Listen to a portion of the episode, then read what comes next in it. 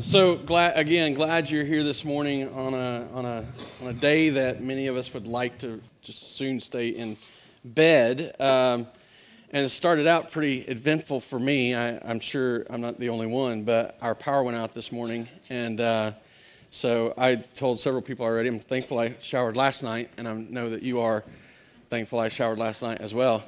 Um, but getting this, getting this face ready in the morning is difficult in the dark, I'm just going to say. And so, uh, but I'm glad to be here. I'm glad you're here. And as we continue in our uh, Advent series, I just, I just trust that the Lord was, he, he intends to work and use His word to just uh, bless us. And so, uh, we are, as I said, in Advent. Uh, we, we do this every year. We pause whatever we're doing to stop and celebrate Advent. And so this year we, we put Luke on hold, and, and uh, for a, sometimes we do the traditional four weeks with the, with the same traditional themes, and sometimes we kind of do our own uh, non traditional Advent. This is a non traditional year. We're only doing it for three weeks, and we're, we're walking through three Psalms that focus on, that really, that really hone in on the theme of joy. Uh, so often, I mean, we, we don't we don't realize how much this desire for joy, for happiness in our lives motivates us. But, but we come to this Christmas season, and, and even at large, in, in the culture at large, we recognize this to be a, a time to celebrate and a time to set aside to put the, the, the busyness of life, or, well, we get busier, so it's not putting the busyness of, putting other busyness on hold so we can celebrate Christmas. So we think of it in these terms. We think of it in terms of celebration and, and joy, but my desire in this season, in this year, as we focus on these three Psalms, is not just to give you a reason to celebrate today or up until December 25th. My hope is as we see the, the, the fullness of God's desire for our joy, the fullness of God's desire for our happiness, that we will be filled with joy every day from here on out till Jesus comes. And truly, as we talked about last week, that that is that's the foundation. I mean, just, here's the reality is our great, glorious, good, gracious God did not leave us to ourselves. He didn't, he didn't leave us in the midst of our rebellion, but rather on his own cognition or of his own desire, and by his own decree, he, he instituted, he instigated a rebellion of his own, a rebellion against our own rebellion. And in his coming, by sending his son, who had been prophesied in the scripture, who was announced by angels, who was born of a virgin, and, and who lived a perfect life, and died a sacrificial death, and rose victoriously in his coming. Oh, there's many reasons to be joyous, but in, even in the majestic beauty of his first advent, if that were all there were, just, I mean, if that were all there were, if, if, if, if all the joyous, most joyous events of all of history had come and gone, and, and, and what, what we should have experienced, we can't experience, we can only remember, what joy would that give us?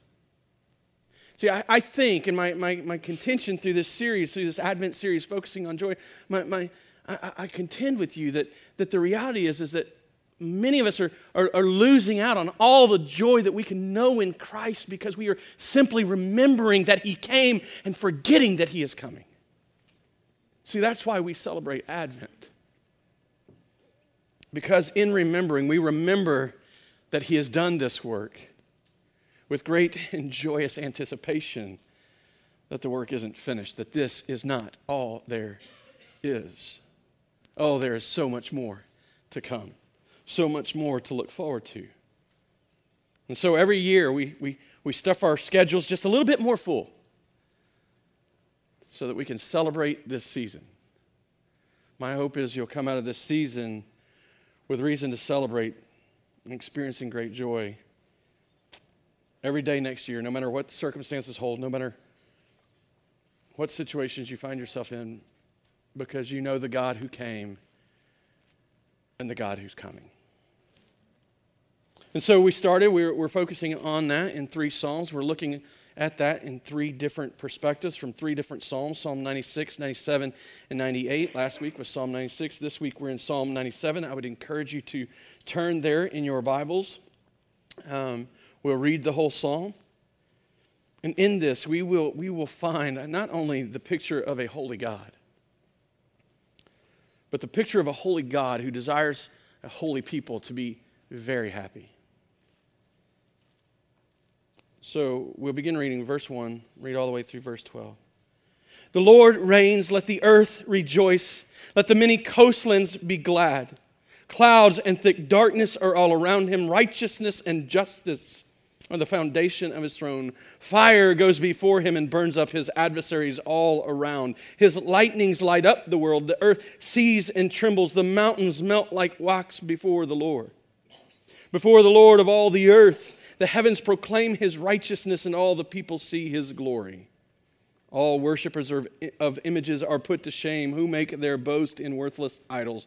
Worship him, all you gods. Zion hears and is glad, and the daughters of Judah rejoice because of your judgments, O Lord. For you, O Lord, are most high over all the earth. You are exalted above all gods.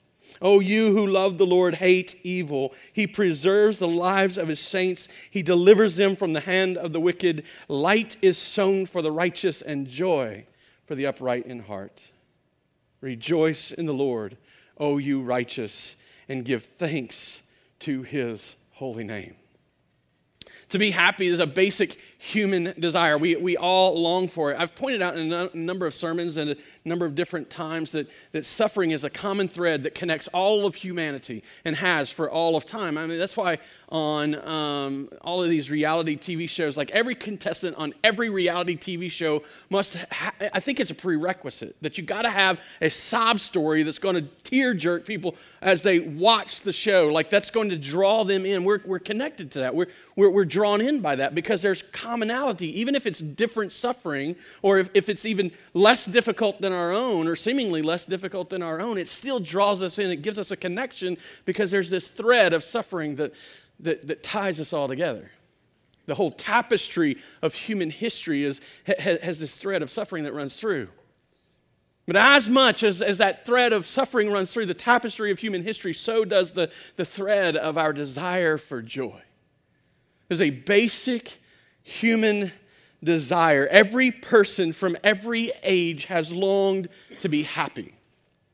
And this is not just me saying this. I mean, certainly I, I think I I'm smart enough to figure that out, but, but I'm not standing on my own here. Randy Alcorn, in his book Happiness, makes the point, and, and, and he even makes the point, he goes so far to say, is it's not something we choose.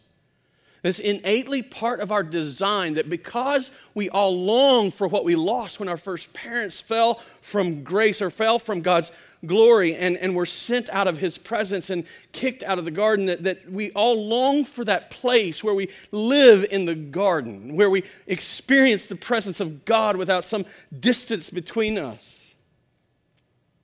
And you can, you can go read the book, it's about uh, 450 pages, 200,000 200, words written on happiness and, and, and the importance of it and the role it plays in God's providence and plan. I'd encourage you to. But he's not the only one that says these things.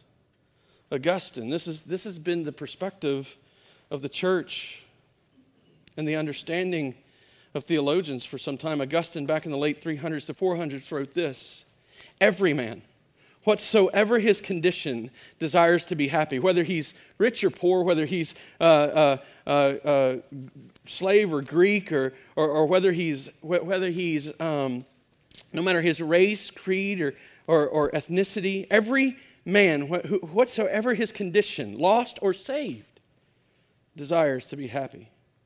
There is no man who does not desire this, and each one desires it with earnestness that he prefers to all other things.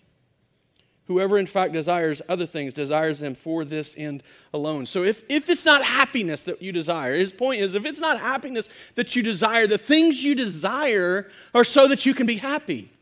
It's kind of like money. So, so, I don't have a love for money, I have a love for the things that money can give me, right? That's the, that's the difference. That's a different perspective. And so maybe it's not happiness that you think you're pursuing, but whatever you're pursuing, it's Augustine's per, perspective that you are pursuing it so that you would be happy. Then, 1600s, just a few years later, Blaise Pascal noticed this same trait in all people. He writes this in his, in his Thoughts, is what it's called. Uh, it's just literally, that's the title, Thoughts. It's a bunch of uh, thoughts that he had jotted down and after his death was assembled into a book. And so uh, he wrote this All men seek happiness. This is without exception. Whatever different means they employ, they all tend to this end. The cause of some going to war and of others avoiding it, the same desire in both, attended with different views. The will never takes the step, takes the least step, but to this object. This is the motive of every action of every man, even of those who hang themselves. And that struck me as I read that. In fact, I, I even said something last night to Amy. I was like, man, just think on this thought.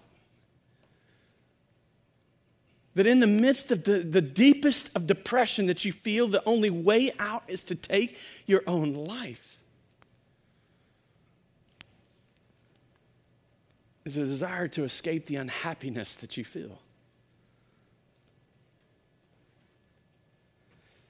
A bit more recently, J.C. Ryle writes in his late 1800s, he points out all men naturally hunger and thirst after happiness. Just as the sick man longs for health and the prisoner of war for liberty, just as the parched traveler in hot countries longs to see the cooling fountain or the ice-bound polar voyager, the sun rising above the horizon, just in the same way does poor mortal man long to be happy.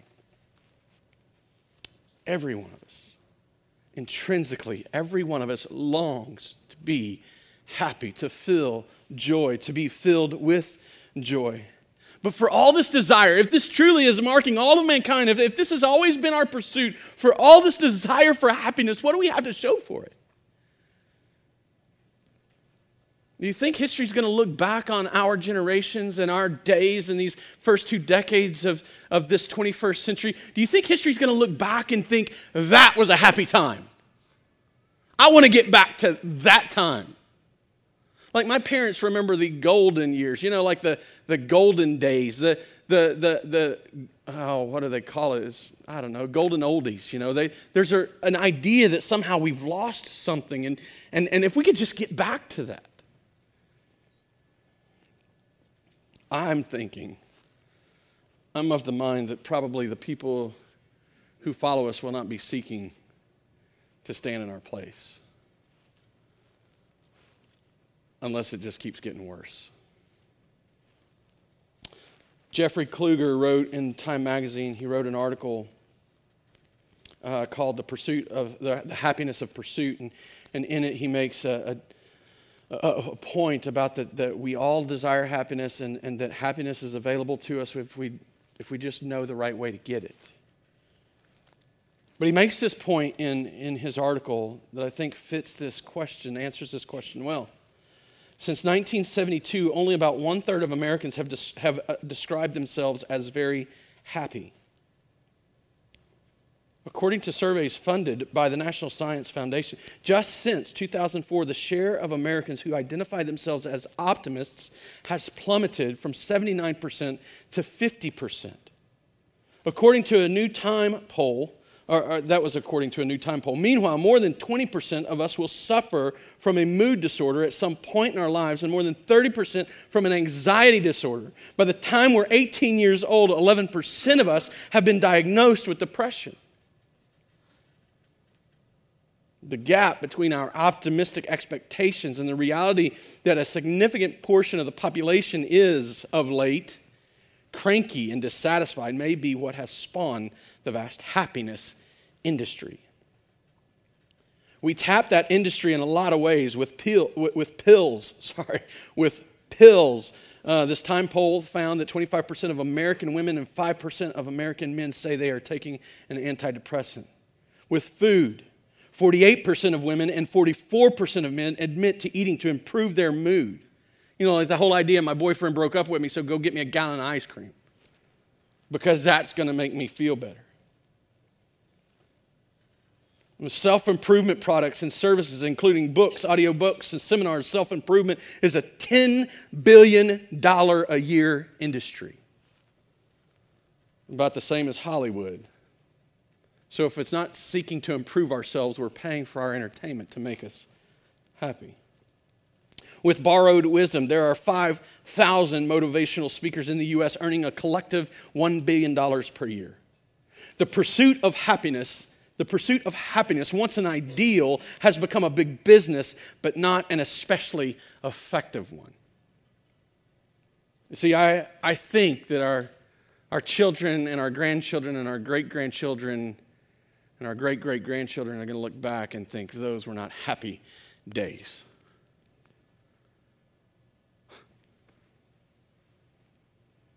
Unless, God forbid, it gets even worse.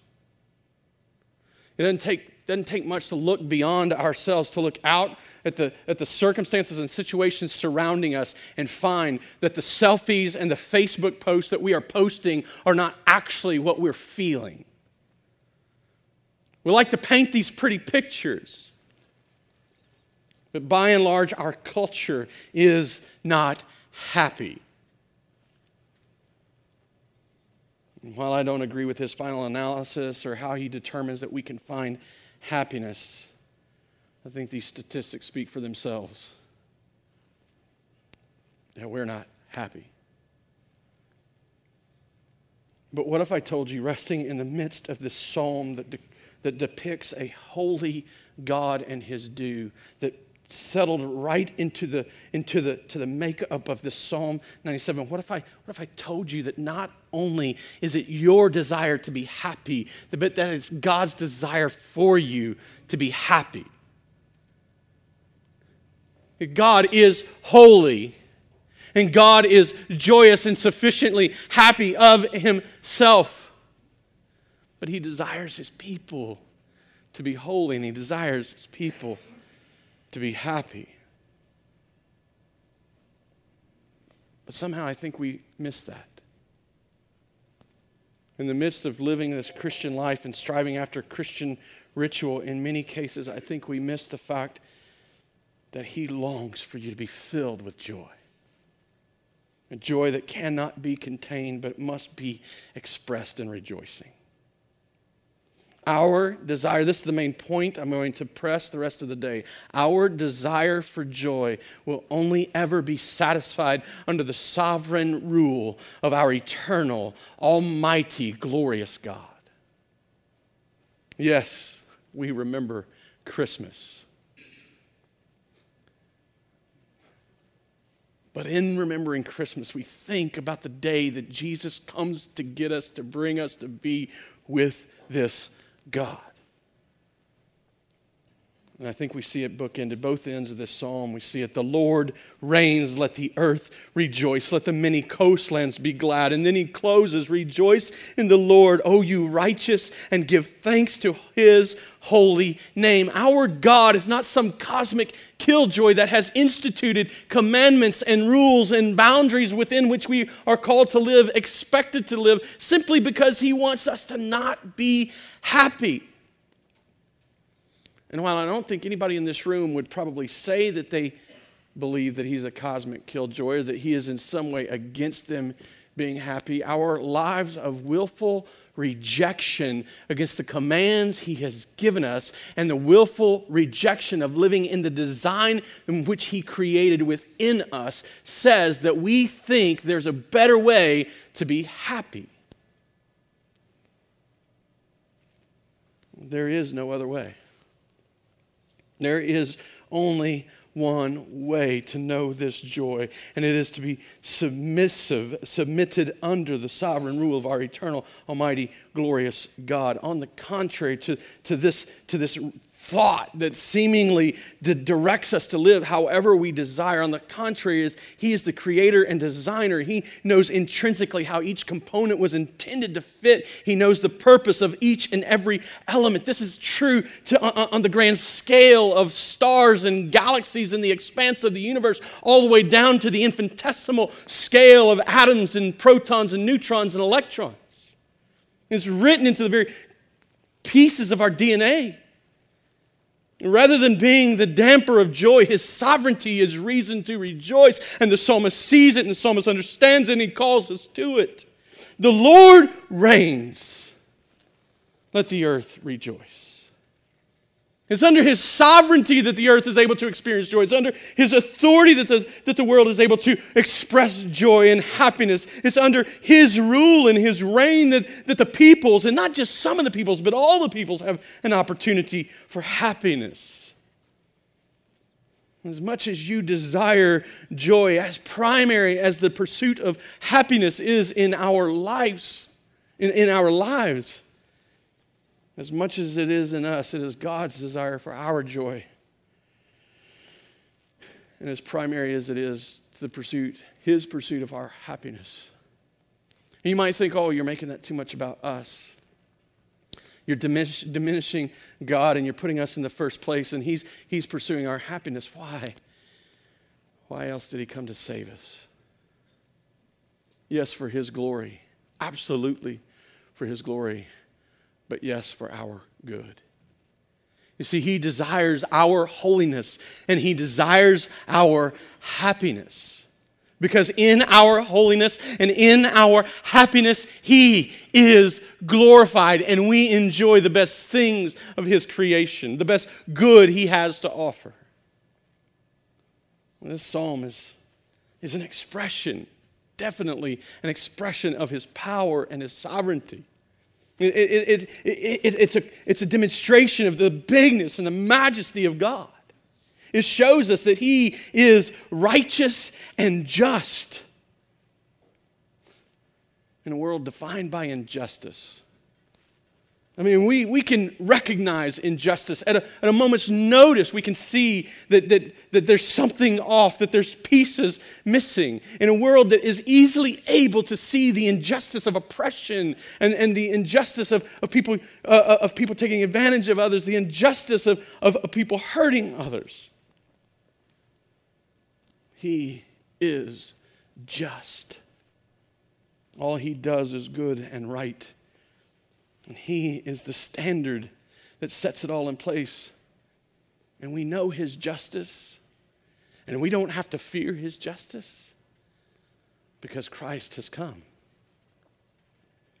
If you remember back in Luke, Luke chapter 4, verse 18 through 19, J- Jesus was just stepping out into his public ministry, and he takes the scroll of Isaiah and he reads it in the synagogue and he reads these words The Spirit of the Lord is upon me because he has anointed me to proclaim the good news to the poor. He has sent me to proclaim liberty to the captives and recovering of sight to the blind, to set at liberty those who are oppressed, to proclaim the year of the Lord's favor.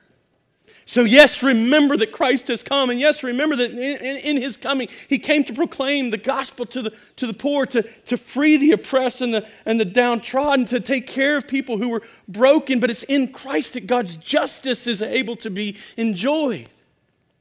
Because this just and righteous God, and you see the contrast, and it's almost, almost like these two conflicting ideas.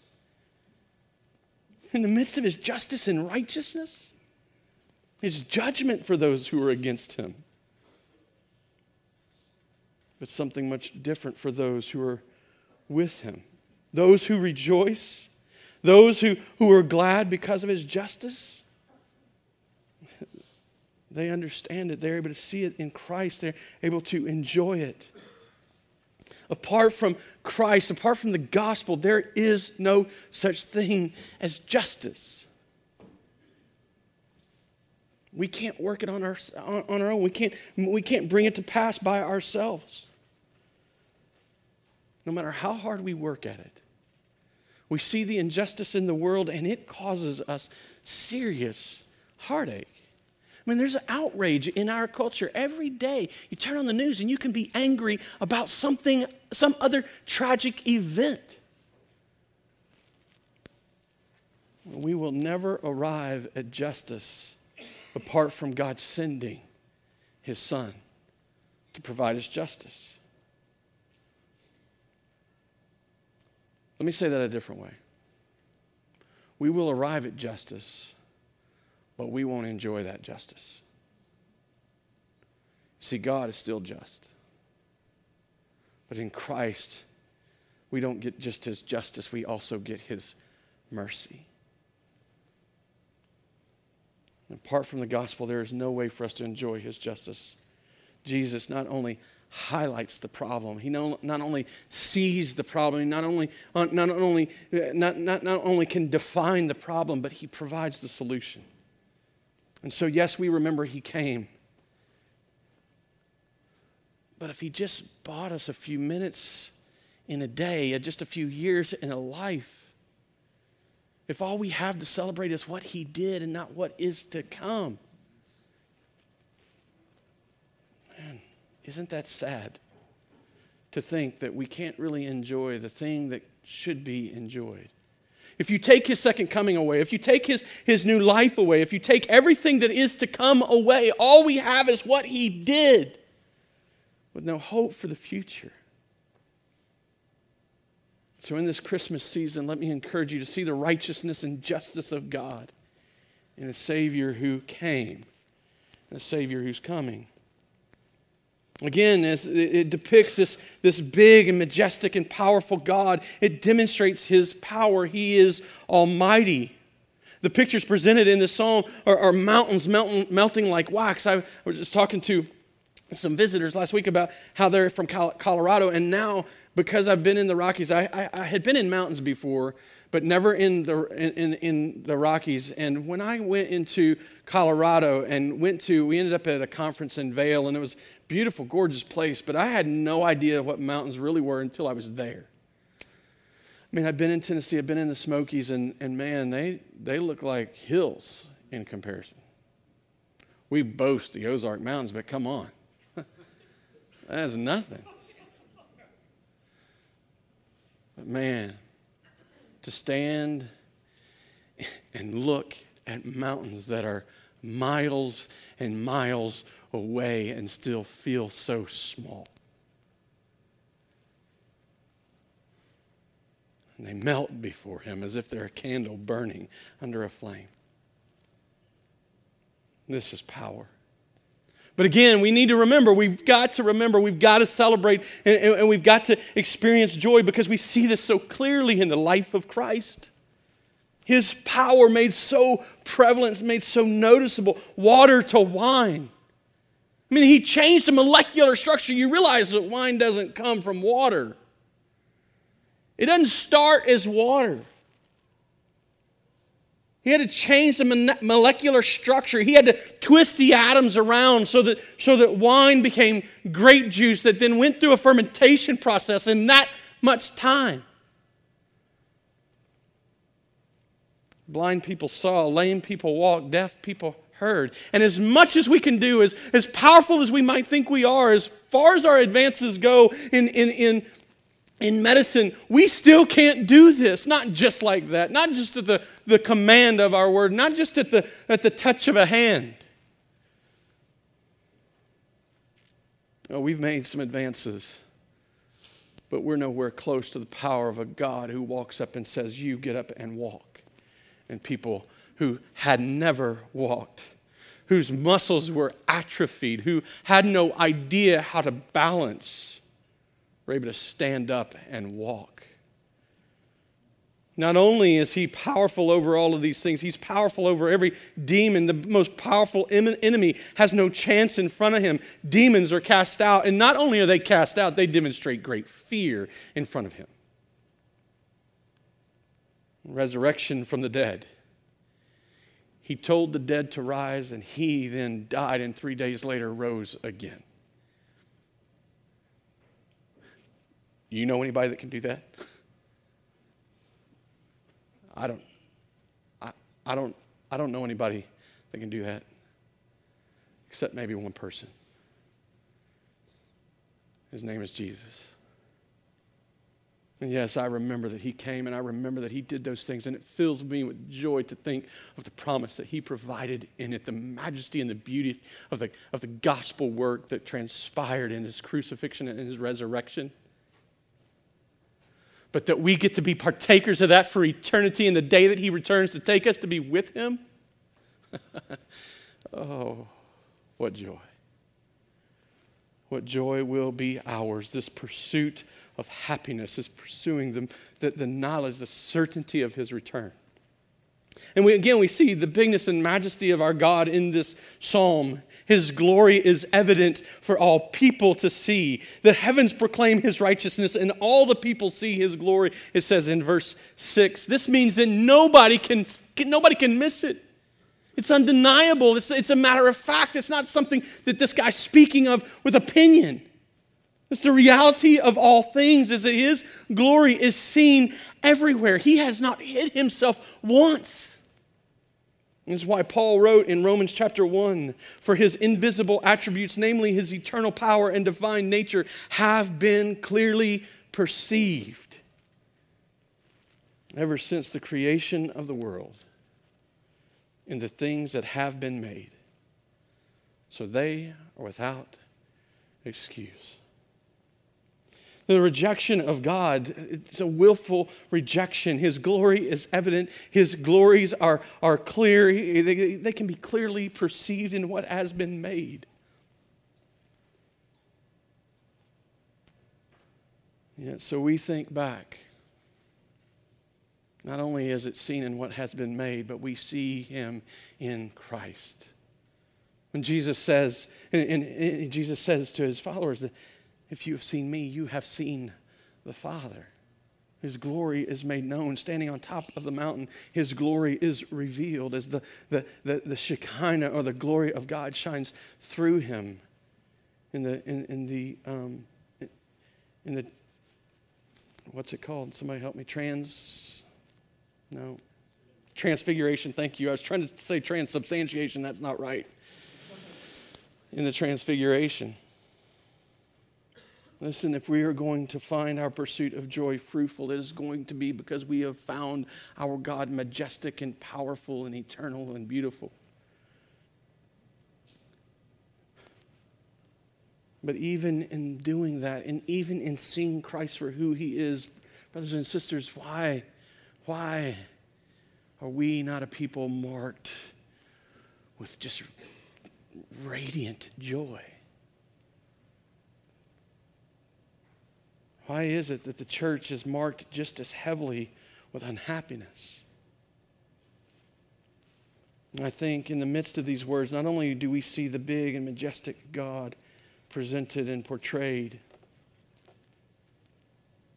but I think we find some obstacles to our pursuit of joy. Some, some reasons real, not, not excuses, real reasons that we can work against, that we can strive to, to work against in order that we might set those obstacles aside. The first is unrepentance. We can come at this from a couple of different perspectives. The, the Lord reigns, and, and so unrepentance, you might, you might think of this as just a, a decision not to recognize His sovereignty to determine that you are sovereign, that you are free to make your own plans, to, to do it your way. And the saddest thing I think I've ever experienced, the most mournful moment in all my life, was sitting at a funeral in which they had that song sung, I Did It My Way. Yeah, I did it my way.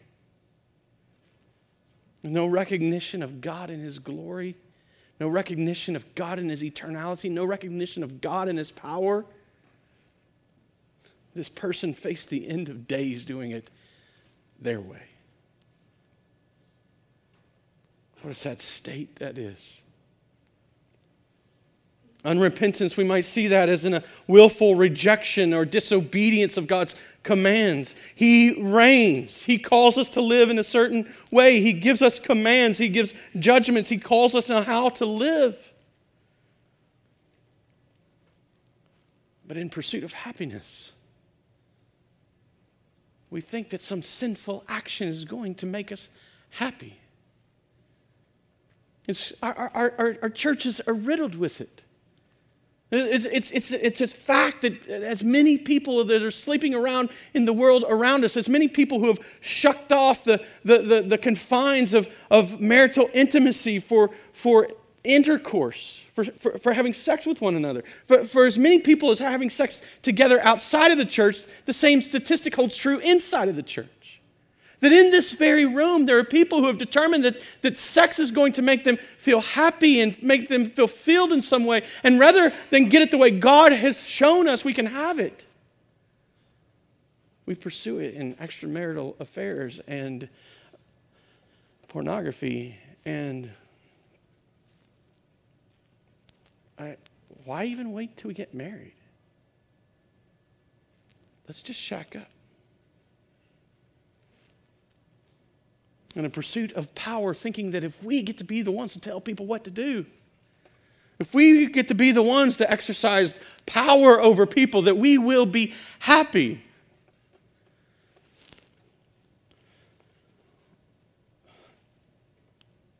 It's silly. It may sound stupid as I say it, but just hang with me. In the movie Spider Man, he's told, with great power comes great responsibility. And the truth is, if you start wielding power, you really do have responsibility. And if you mistreat people with your power, don't assume that's going to make you happy. Responsibility is a weight that we bear. And I'm going to tell you, apart from Christ and the hope that He's promised and the power that He's exercised, that responsibility is a burden that crushes, not a, not a source of joy. Sin, no matter how tempting it might appear, will never bring happiness. If God has said don't do it, it's not because He's trying to keep you from something, because He wants you to enjoy the best of His goodness that He has available. One final perspective on unrepentance is, is, is just the, the, the, the idea that sin, in this pattern of sin, we, we, we, we should see that we, we, we, we should understand that it doesn't just, it, it's not just something we do. It's not something we just take lightly. It's not some, oh, well, this is just a, no, no, sin. When we sin, we're actually opposing God. I think one of the most terrifying verses in all of Scripture is right here in this psalm. Fire goes before him and burns up his adversaries all around. There's, there's no adversaries left. There's no one left standing. There's no room to be his opponent. But yet, when we sin,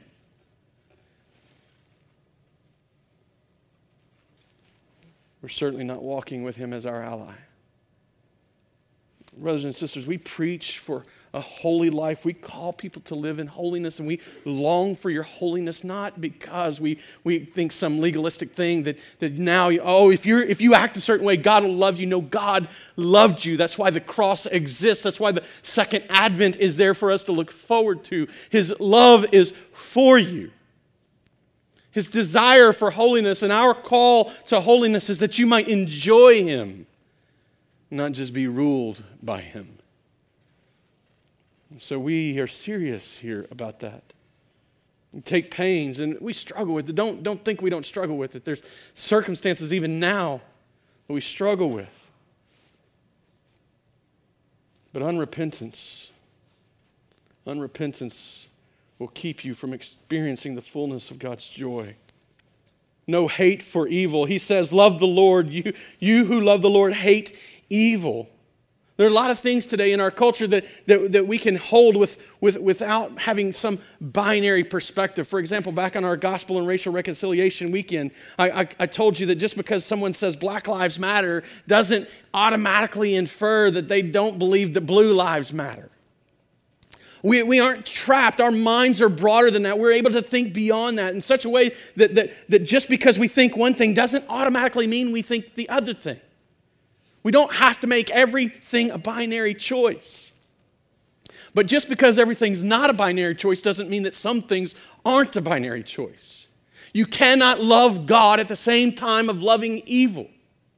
If you love evil, you hate God. If you hate evil, that's where you're able to love God. There's no ifs, ands, or buts. There's no middle ground. There's no gray area. To love God is to hate evil. And so the question And Richard Sibbes answers for us is how do I know? Like, like if, if this is keeping me from experiencing the joy that, that I long for, the joy that I want to know, how do I know if I'm really hating evil?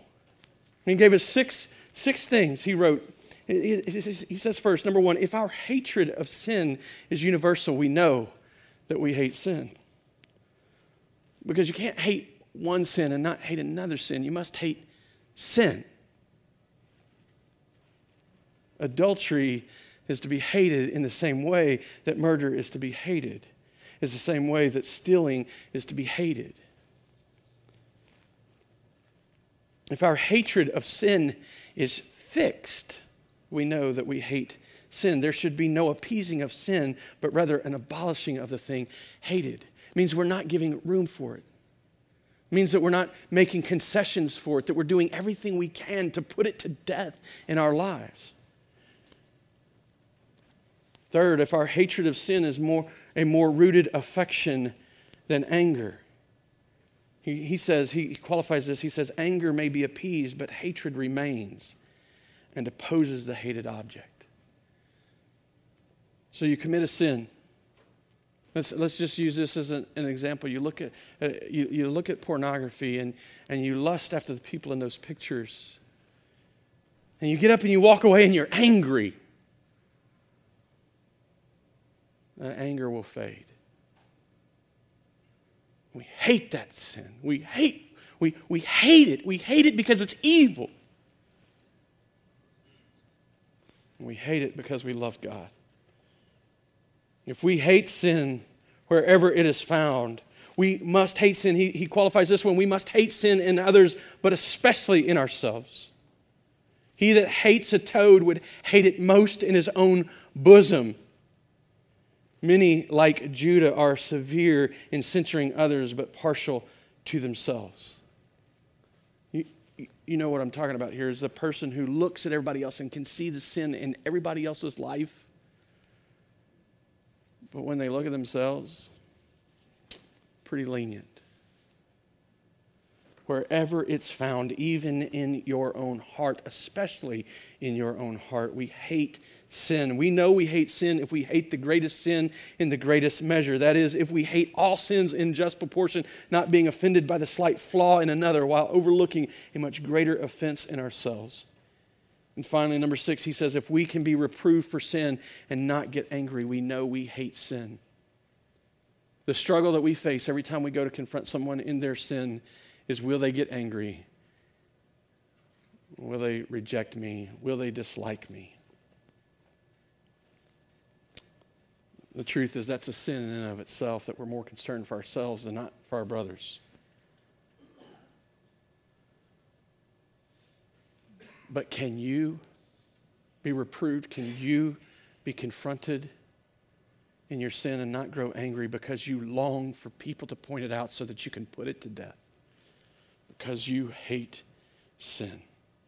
We hate sin. We, we are called to hate sin so that we can love God. We, we hate sin because of what it, what it says about who God is, about what we believe about God. It, it, it speaks to our view of Him.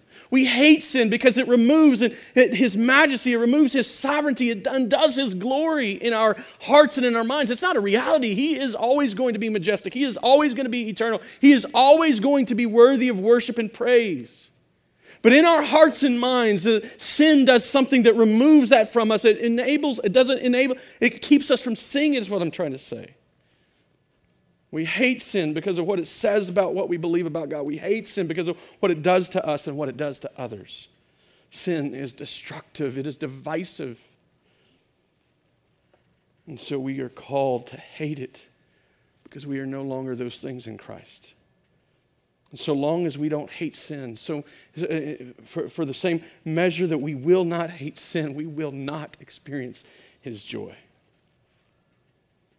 And third, I think we see the thing that keeps us from experiencing this joy, the joy offered to us by this eternal, glorious, powerful God, is idolatry. Worshipping some other lesser God, giving ourselves in devotion and adoration to a worthless idol, as it said here. Verse 7 All worshippers of images are put to shame. That's not joy. That's not happiness. So, what are your idols?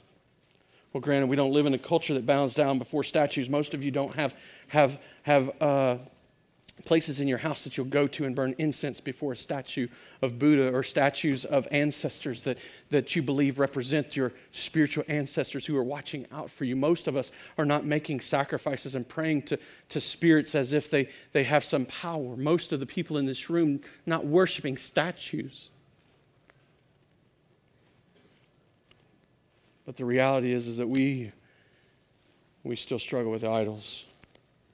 We're so given to self worship that our idols are most evident in our motives and our desires and our emotions. Tim Keller does a great job of pointing these things out and helping us to see them and define them. And we use one of his worksheets in our discipleship. And the, the worksheet starts off in, in identifying our heart idols or those, those idols, those things that we're devoted to, those things that we worship by recognizing our problem emotions. And he starts by asking three questions. He says, If you are angry, ask.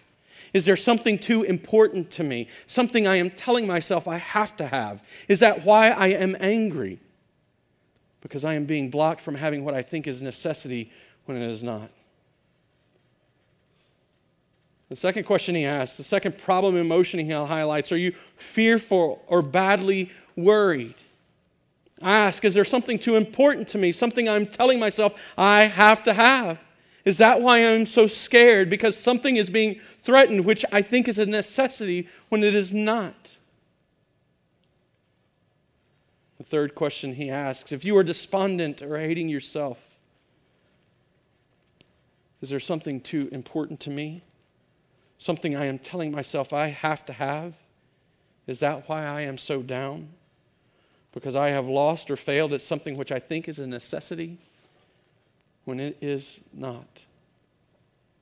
See, we have it in our minds that we don't just want joy, we have it in our minds that we deserve joy.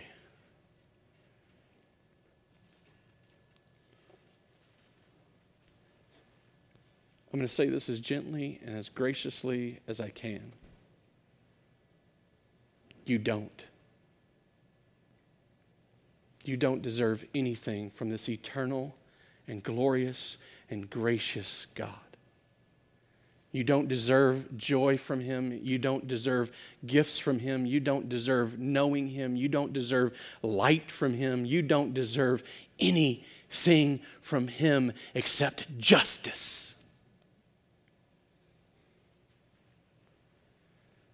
And that justice, apart from Jesus Christ, is not going to be very enjoyable. But because He is these things, He's determined not just to call for our holiness, but to also provide for our happiness. You see, this is not a, a, dichotomy. We shouldn't, be, we shouldn't be all about holiness and forgetting happiness. We should not be all about happiness and forgetting holiness. This is, there's a division drawn in these things in the church that needs to be set aside. God desires both your holiness and your happiness. And in the coming of Christ and in the return of Christ, He has provided for both. So that you can be holy, so that you can be made distinct, so that you can be made pure, so that you can be made a hater of evil and a lover of God, so that you can be one of these people, these, one of these people that speaks about when he says, Zion hears and is glad, the daughters of Judah rejoice. For you, O Lord, are most high over all the earth. O you who love the Lord, hate evil. He preserves the lives of the saints. He delivers them from the hand of the wicked. Light is sown for the, for the righteous and joy for the upright in heart. You see, He makes us holy so that we can be happy.